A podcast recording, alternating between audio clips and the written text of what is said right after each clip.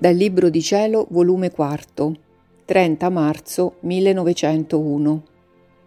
Gesù le parla della divina volontà e della perseveranza.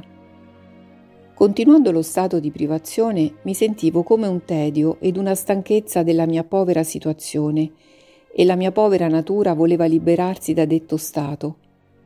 Il mio adorabile Gesù, avendo di me compassione, è venuto e mi ha detto, Figlia mia, come ti ritiri dal mio volere, così incominci a vivere di te stessa.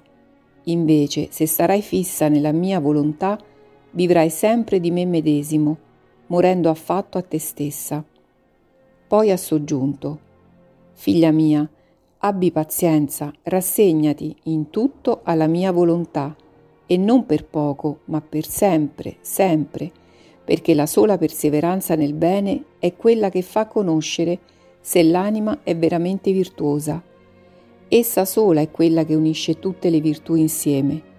Si può dire che la sola perseveranza unisce perpetuamente Dio e l'anima, virtù e grazie, e come catena vi si pone d'intorno e legando tutto insieme vi forma il nodo sicurissimo della salvezza.